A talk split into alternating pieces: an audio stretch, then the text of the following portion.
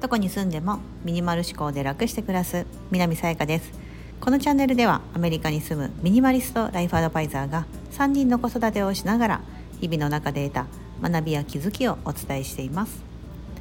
今日は秘宝失うからこそ気づく大切さというテーマでお伝えしたいと思います。悲しい報告と書いて秘宝ですが。いやいやそんな全然大それたことではありません。えもしや誰か亡くなったとかそういうことではなくて申し訳ありません。そうではないんですけども先日、えー、いやあれはですね土曜日の夜だったかなこの週末の。イヤホンをですね、まあ、つけたままちょっと外に歩きに出たんですね。うん。であのちょっとウォーキングした後帰ってきてでその後あの洗濯を回したんです。うんその後あの私はシャワーを浴びる時にで私が浴びる時にはあの、まあ、お風呂に入る時には大体その前に洗濯を夜回してで夜のうちに乾燥かけて朝になったら乾いてるみたいな状態が、まあ、我が家の洗濯ルーティンなんですけど、まあ、普通に夜そのまま洗濯をあのお風呂入る前にやってで上がってで途中でピーピーって終わってあはいはい終わったなと思いお風呂から上がった後乾燥に入れてしばらくして「よしじゃあおちびちゃんが寝るよ」みたいな時間になったんですよね。で最近はもう一緒に寝てるんです私が。うん、あの朝私が早く4時半とかに起きるようにしてるのでおちびちゃんと一緒に9時ぐらいにはもう寝室に行くようにしてでその時も9時頃乾燥がブンブンと回ってる中さあさあ行こうかなと思ったらイヤホンいつもですねあの携帯とイヤホンを持ち込んでちょっと私イヤホンでオーディブルで耳読書をしながら寝つくみたいなのが最近のルーティンなんですよね。で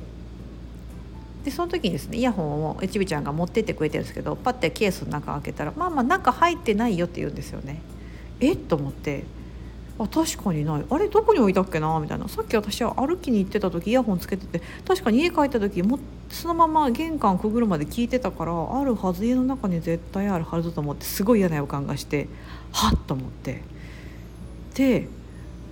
乾燥をピッと止めてですね開けて熱々と思いながら乾燥機のところに手突っ込んでやってやってたらカランカランみたいな感じで音がしてイヤホンが 入ってたんですよ。私洗って洗濯機で洗って乾燥、まあ、30分ぐらいですかねかけてしまっててもう真っ青になりました「ヒー」みたいな「やってもたついに」って。あの AirPods Pro 今ってほらあの Bluetooth でこう携帯とつないで、まあ、何にでもつないでこう線がねワイヤレスタイプのものが主類になってると思うんですけど私もそれを使ってまして入れてしまった初めて1年経って初めて今までなくしたこともなくうんあのまあ落下落下させたことぐらいはありますけど 落下あ落としちゃったみたいな気づいちゃったみたいなのもありますけどやってもたついに水洗濯機で洗って乾燥までかけてしまったと。で、まあ、すぐ調べたらあなんか乾かすといけるらしいよみたいな3日ぐらい乾かしたらいけるんじゃないかみたいなのあってあそうなんだとか思ってあよかったじゃあ乾かしとかなと思ったんですけどその時おちびちゃんがいておちびちゃんが「あよかったママあったね」みたいな感じであのあのおちびちゃんはあのケースから出すのが入れたり出したりするのが好きなんですよね。あのアップルのあのエアポッツってすごいこうカチッとピタッとはまってすごい綺麗美しいんですよ。うんだからなんかそのカチッとする感じが好きみたいな感じでちびちゃんが何気なく私のイヤホンをペッて手に取ってカチャンカチャンってケースの中入れちゃったんですよね。はあみたいなあのそうするとほらこう要は通電というか電気を通すことになっちゃうので水水の中あなんですかね携帯とか、まあ、イヤホンとか何でもそうですけど電化製品をもし水水につけてしまった場合って一時的に多分使えなくなったりするけどまた中に入ってしまったそのコンピューターの中に入ってしまった水が乾けばまあ動くようになったりとか復活する可能性というのは非常に高いと。うん、だからそのそしたら必ず乾かしてでで乾ききった後にまに、あ、充電するなりして使えるかどうかやってみるっていうのがいいとあったんで。でもその前にね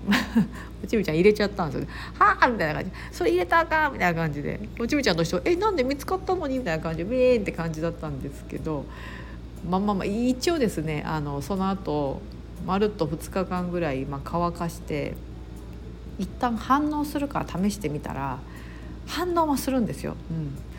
今のとこ反応は Bluetooth 上で反応するんですけど耳につけた瞬間ザザザザザザみたいな。こうなんかこ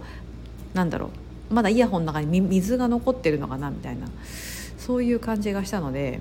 今まだ乾かしてるんです。ですけどこれをあのまあ私としてはこのイヤホンがある生活っていうのが当たり前だったんですよね。もちろん私にとって必要なものだから持ってたんですけどこうやって今使えない状態が23日続いてるとですね、まあ、めっちゃ不便というか聞けないとかあの使えないっていうことが、まあ、こんなに私にとってはもう生活の一部になってたものなんだっていうのに改めて気づいてでもこうやってなくす、まあ、壊れるとかもそうですけどなくしたりとかするからこそその大切さに気づきますよね。うんそうなんかやっぱこれってまあ一ついいきっかけだなと思ったんですよ。あのまあ、何でもそうじゃないですかその携帯電話とかも何でもそうですけどあとほら子供が今私物で言いましたけど例えばじゃあ子供が大きくなっていくにつれてなんか初めは「ママ」とか言って呼んでくれてたのにだんだんなんかママ、まあ、思春期とかになったらママとかも言ってくれなくなって。あの大阪だったら「おかん」とかねよく そういう言葉になりますけどなんかもうママって言ってくれなくなっちゃったとか、うん、あの手をつないでくれなくなっちゃったとか、うん。ね、なんかそういうふうにその時はあることが当たり前。なんですけどそれがなくなった時失った時に初めてあああやってこう手をつなげることって幸せだったんだとか私からするとこうイヤホンで何気なくその、ね、耳読書できるみたいなのが私にとってはすごい大切なことなんだとか、うん、ということにやっぱ気づくんだなっていうのを思いました。だからこのこういう、まあ、その自分にとって良くない出来事、うん、できれば起きてほしくない出来事だと思うんですよ。うん、なんですけどそれが起きた時にそれをどう捉えるかによってまた違ってくるなっていうのを改めてあの実感しました。うん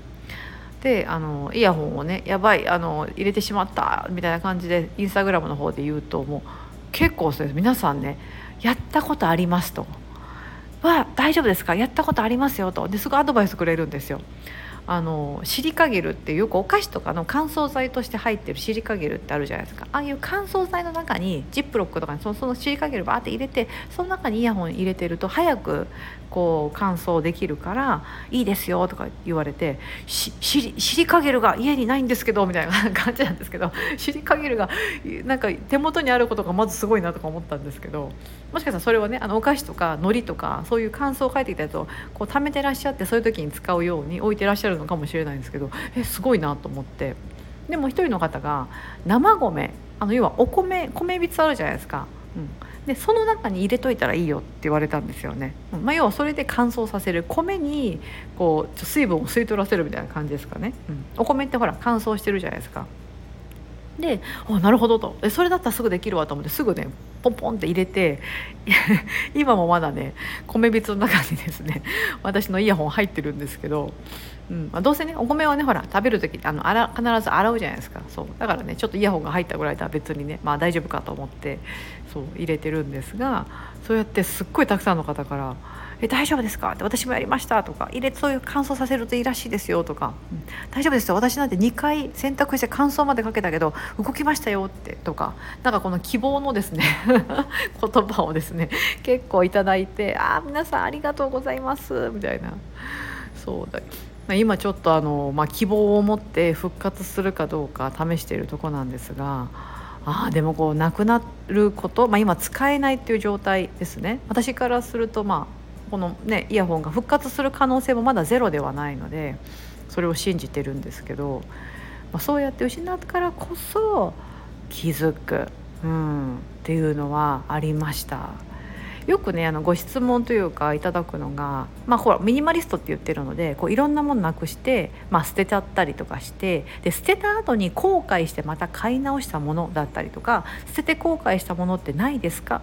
ってよく質問いただくんですよ。これは多分皆さんからするとその今捨てようかなどうしようかなって迷ってるものがあってでもこれ捨てたら後悔するかもとかうん、っていう思いがあるから実際にそういうふうに何でもかんでもあのなくしてる人に聞いてみようだと思うんですよ要はほら体験談みたいなのあるんじゃないかと。うん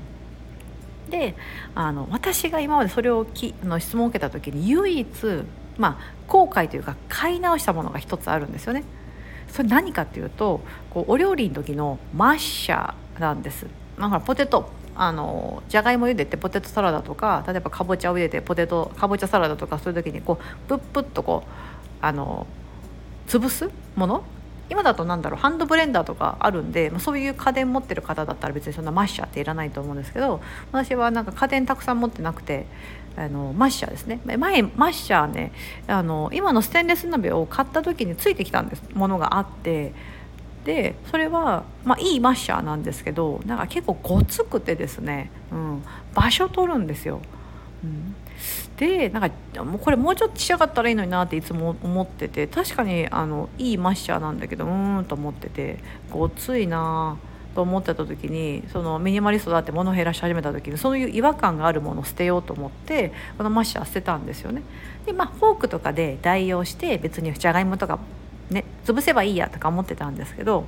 うちにお兄ちゃんがポテトサラダが好きでよくポテトサラダ作るんですけど